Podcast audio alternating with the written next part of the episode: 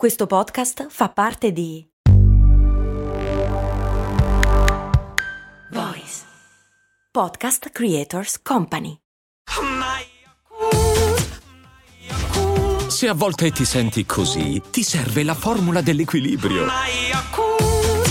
Yakult Balance, 20 miliardi di probiotici LCS più la vitamina D per ossa e muscoli. Oggi devo ringraziare un casino di patron nuovi e quindi vado con Francesca, Andrei, MyQuib, Federico, Nicola, Carlo, Davide Sbar, Cristina, Daniele, Jacopo, Orsetti, Nico, Stefano, Riccardo, Ves, Valeria, Tania, Marco, Sais, Andrew e Luis. Grazie a loro perché sono entrati nel grande gruppo dei patron di cose molto umane che sostengono attivamente la trasmissione possono ascoltare le puntate senza pubblicità e possono soprattutto fare le domande. Come ad esempio ha fatto Paolo che mi chiede perché la gente non si fida dei programmi delle lavatrici e li va spesso a personalizzare.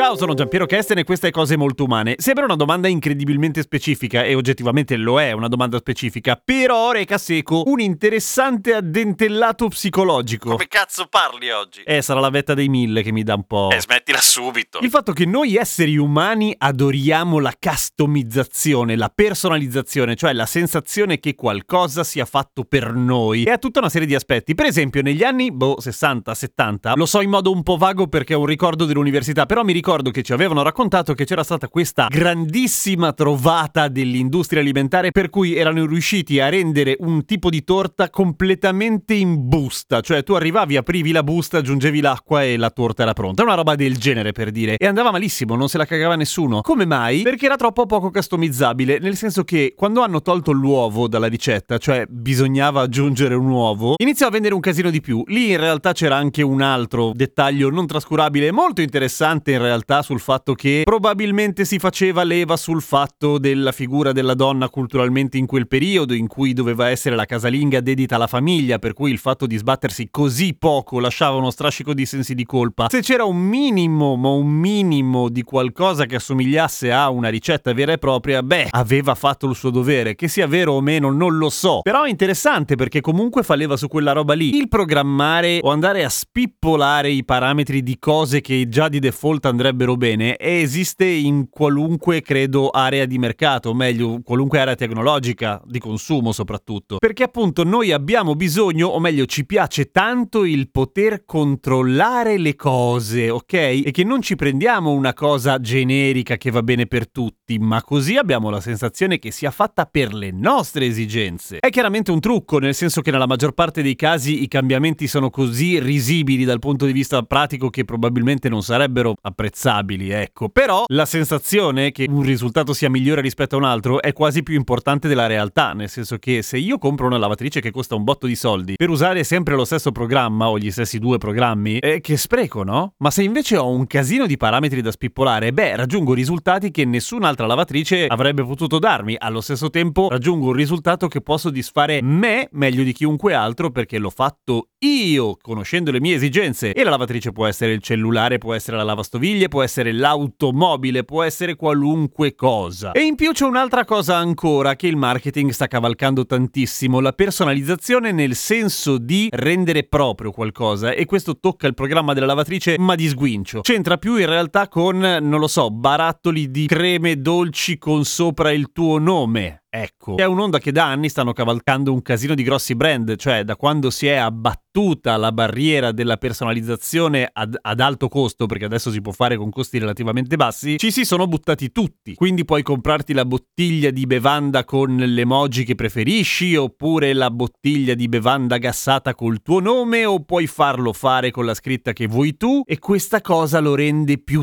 tuo. Cioè rende quel prodotto unico e diverso rispetto a tutti gli altri perché c'è scritto il tuo nome, uguale a quello di un sacco di altre persone, ma tanto basta, insomma. Quindi i meccanismi sono tanti, però di base funziona sempre quello, cioè desiderio di controllo e possesso. Le cose base, quegli istinti lì. Con oggi cominciamo il lungo strascico di festeggiamenti dopo la puntata 1000, per cui amici e colleghi che continuano a rispondere alle tre domande fondamentali della vita, ovvero è nato prima l'uovo o la gallina, qual è la risposta alla domanda che quando hai trovato hai fatto wow e come può l'umanità fare un po' meno cagare. Oggi risponde Luciano Canova, economista, divulgatore, docente, autore di un casino di libri e anche di podcast e che avete già sentito ospite di Umani Molto Umani. Beh, l'economia comportamentale studia, prova a isolare i rapporti causali tra una variabile e un'altra, quindi questa è proprio la domanda chiave. Devo dire che qualche mese fa mi è capitato di leggere un articolo che mi pare abbia provato a dare la risposta definitiva, perché sostanzialmente nella biologia evolutiva si è trovato che una specie di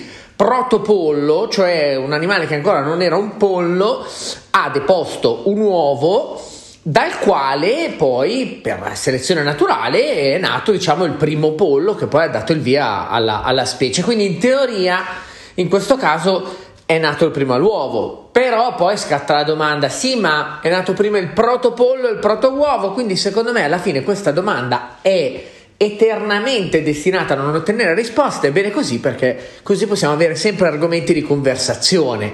È questo il senso e il sale della vita. Credo che il primo effetto wow eh, sia nato quando all'università ho finalmente risolto un dubbio che avevo da bambino e secondo me tutti i bambini hanno provato e provano, cioè quando magari sono in giro insieme al loro papà, alla loro mamma e magari vanno ancora ad un bancomat e vedono uscire i soldi e sembra insomma che quella macchina produca i soldi. Per cui la domanda era ma da dove arrivano i soldi? Come nascono i soldi? Perché ci sono i soldi? Quindi il corso di economia monetaria mi ha consentito di capire eh, da dove nasca il denaro come eh, innovazione, come invenzione, come prodotto della, degli esseri umani e della loro cooperazione. In realtà il denaro è una convenzione basata sulla fiducia. Quindi ciò che magari viene visto con una connotazione spesso negativa, se non ce l'hai ovviamente, è in realtà il frutto di un sistema fiduciario in cui è proprio la fiducia negli altri che eh, fonda l'intero sistema e quindi finalmente trovare la risposta al perché c'è il denaro, come funziona e da dove arriva per me ha dato proprio l'effetto wow.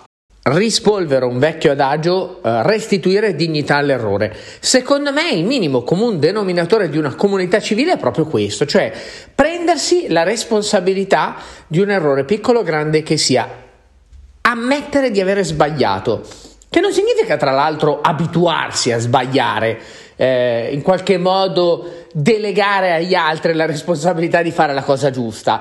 Prendersi una responsabilità è invece, a mio avviso, anche per chi commette un errore, il modo migliore di spronarlo, spronarla a fare meglio senza tra l'altro il peso delle aspettative degli altri, senza come dire, la pretesa dell'eccellenza, però prendersi la responsabilità di un errore secondo me è il primo passaggio per me è sempre un elemento chiave dell'affidabilità di una persona, perché tutti commettiamo errori ed è viva Dio bene che sia così. E appunto una comunità civile nasce da questo. Io credo che questo potrebbe essere proprio un bel insegnamento per un'umanità che ha voglia di eh, vedere il futuro non come qualcosa da cui difendersi, ma qualcosa da abbracciare con fiducia.